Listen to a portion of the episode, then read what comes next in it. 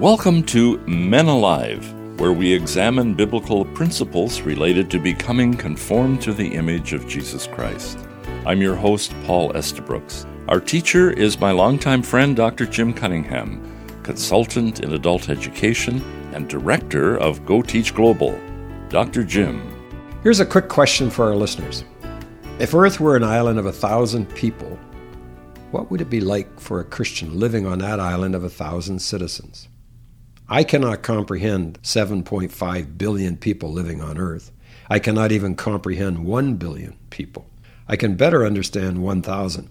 So I decided to visualize Earth as an island of thousand people and reduce these humongous numbers for easier comprehension. The first thing I noticed, Paul, is that half of the 1,000 inhabitants of New Earth Island are under the age of 18. Compare this to a smaller percentage, 8%, that are over the age of 65. You and I, as seniors, are both in that minority group. Jim, I see on your New Earth Island chart of 1,000 people that our country of Canada has only five citizens. That's right, Paul. The ratio makes each number worth seven and a half million. So, 5 times 7.5 equals approximately 35 million people living in Canada. Let's take a quick look at the religions on our New Earth Island. Of the 1,000 citizens on New Earth Island, 542 believe in some God other than Jesus of Nazareth, and they read some holy book other than the Bible. They follow the teachings of some prophet or guru other than the Jewish prophets of the Old Testament who spoke on behalf of God, and accept some system of future rewards for decisions and actions in this life other than the heaven or hell promised in the Bible. Some may ask what is meant by the term Christian. I'm using the term as defined by Operation World anyone who professes to be a follower of Jesus Christ, based on Matthew 10:32 and Romans 10:9. People keep telling us that all paths lead up the mountain to the same God. If all these paths lead up to the same thing, then let's give this same God a common name. Let's call him same thing, or shorten him to something. If all paths lead up the mountain to the same God, something, then why does something give different people conflicting commandments? For example, something tells Hindus worship the cow. Something calls Buddhists to eat the cow. Something tells Sikhs cover your head. Something tells Hare Krishnas shave your head. Something calls animists to eat your enemies. Something tells Muslims, kill your enemies.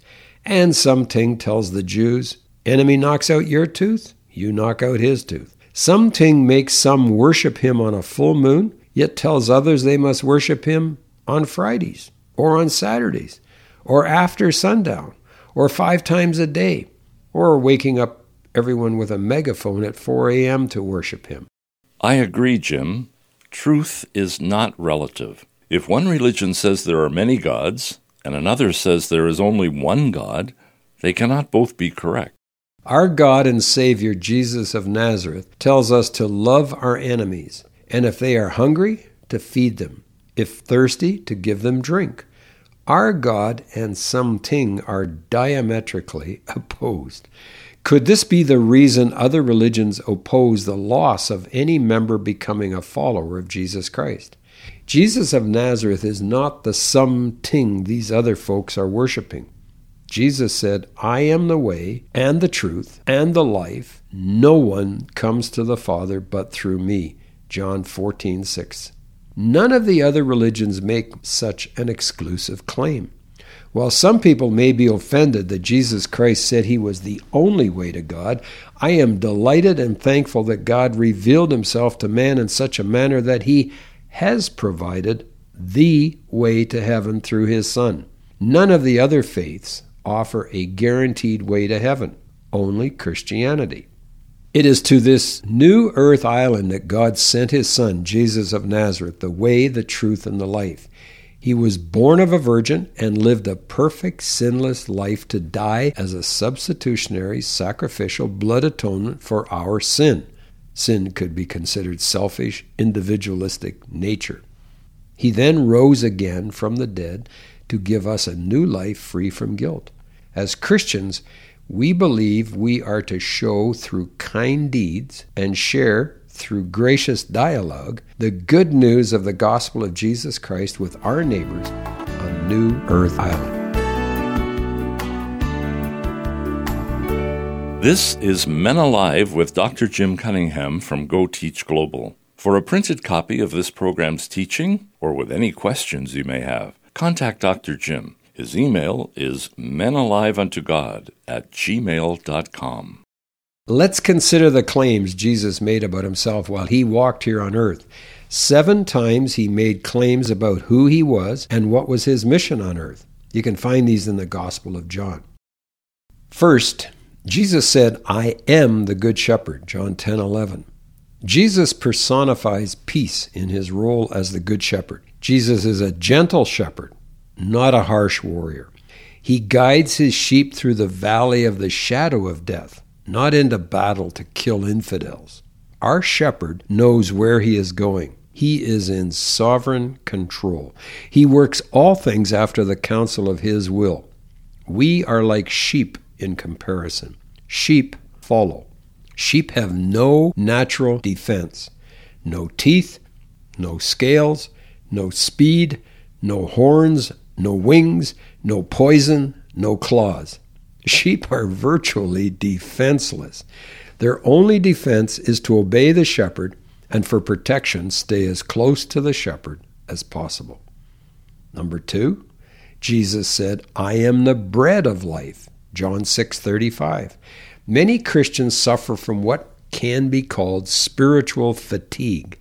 They are too tired to read their Bibles, too tired to go to a Bible study, too tired to pray, and too tired to practice hospitality in their home and invite in strangers. Many times they exhaust themselves working to acquire things they don't need, to impress people they don't like, with money they don't have. They are like a starving cook in a kitchen filled with food, too tired to prepare a nourishing meal to nourish their soul. Then they go to church and demand to be fed. Only Jesus, the bread of life, can feed us as we eat his words on a daily basis. Third, Jesus said, I am the light of the world. John 8:12. A humanist worships man made in the image of God. A pantheist worships nature, believing it contains the Spirit of God. You and I now live in a world where every created thing, whether it's a tree, a worm, a star, or a baby, share equal value with the Creator. Today, people believe that each religious view is one beam of light emanating from the same source. When Jesus said, I am the light of the world, he did not identify himself as one of many sunbeams. He is the source of all light and all enlightenment in the world. Fourth, Jesus said, I am the door, John 10 9. Spiritual syncretism wants us to believe good and truth exists in all religions and that the Christian message of redemption is only one of many doors that open to the same God. Not so. Jesus said that he was the door. If we believe Jesus is just one of many ways to God, our faith mantra becomes Don't worry, God loves everybody, He'll accept them the way they are. Wrong. This view is called Christian fatalism. For Jesus said, I am the door, the only door to the Father. Fifth, Jesus said, I am the vine, John 15, 5. Have you heard people say, I am so busy I hardly have time to fill in the blank? When people use the word busy, they mean the word important. I am so important, Paul, I hardly have time to fill in the blank. Busy equals action, moving, speed, and noise. But consider for a moment God said, Be still and know that I am God. Stillness comes before knowledge. Some of the most amazing acts of God's creation come to us in silence a sunset, a full moon, a rose in the garden, grapes growing on a vine. Jesus said, I am the vine. If we abide in him, we bear much fruit. Sixth, Jesus said, I am the resurrection and the life. John 11, 25. Universalism teaches that because Jesus Christ died for all and because God loves everyone, he will sovereignly out of love bring all individuals to salvation. Some might suggest that God miraculously forgives Satan in the ultimate end time kiss and make up heretical fantasy. Jesus said, He who believes in me will live even though he dies, and whoever lives and believes in me will never perish. Peter picked up on this theme and told the religious leaders of his day salvation is found in no one else, and there is no other name under heaven given to men by which we must be saved. Acts 4 11 and 12. Jesus is the only religious leader on earth of any religion in history from the beginning of time who has ever claimed to be God and proved it by rising from the dead. Let's rejoice in the hope that is ours in Jesus Christ, a promise that is unknown to any other worldview or belief system. Jesus is the resurrection and the life. Seventh, Jesus said, I am the way, the truth, and the life. John 14, 6. Peter Wagner claimed the only belief now considered heresy by the ecumenists is non ecumenicity. You can say Jesus was a teacher, or you can say he was a religious prophet. You can even say he believed in peace. But the moment you claim Jesus is the way, then he is not a liar but the other worldviews are. The moment you claim Jesus is the truth, then he is not a lunatic, but the other worldviews are deceived. The moment you claim Jesus is the life, then he is Lord, and a decision has to be made to accept him or reject him. Are you ready for the challenge? Accept Jesus Christ as your Savior and his teachings as your guide and you will be the freest citizen on New Earth Island. Be encouraged. Keep going until we see Him face to face. Thanks, Jim. We become alive unto God, men, when we spend time with Christ, listening and obeying His words. For a printed copy of this program's teaching or with any questions you may have, contact Dr. Jim. His email is menaliveuntogod at gmail.com. Men Alive is a production of Go Teach Global. For more information, go to our website at www.goteachglobal.com. Until next time, I'm your host, Paul Estabrooks, on behalf of Dr. Jim Cunningham, encouraging you to be men alive, conformed to the character of Jesus Christ.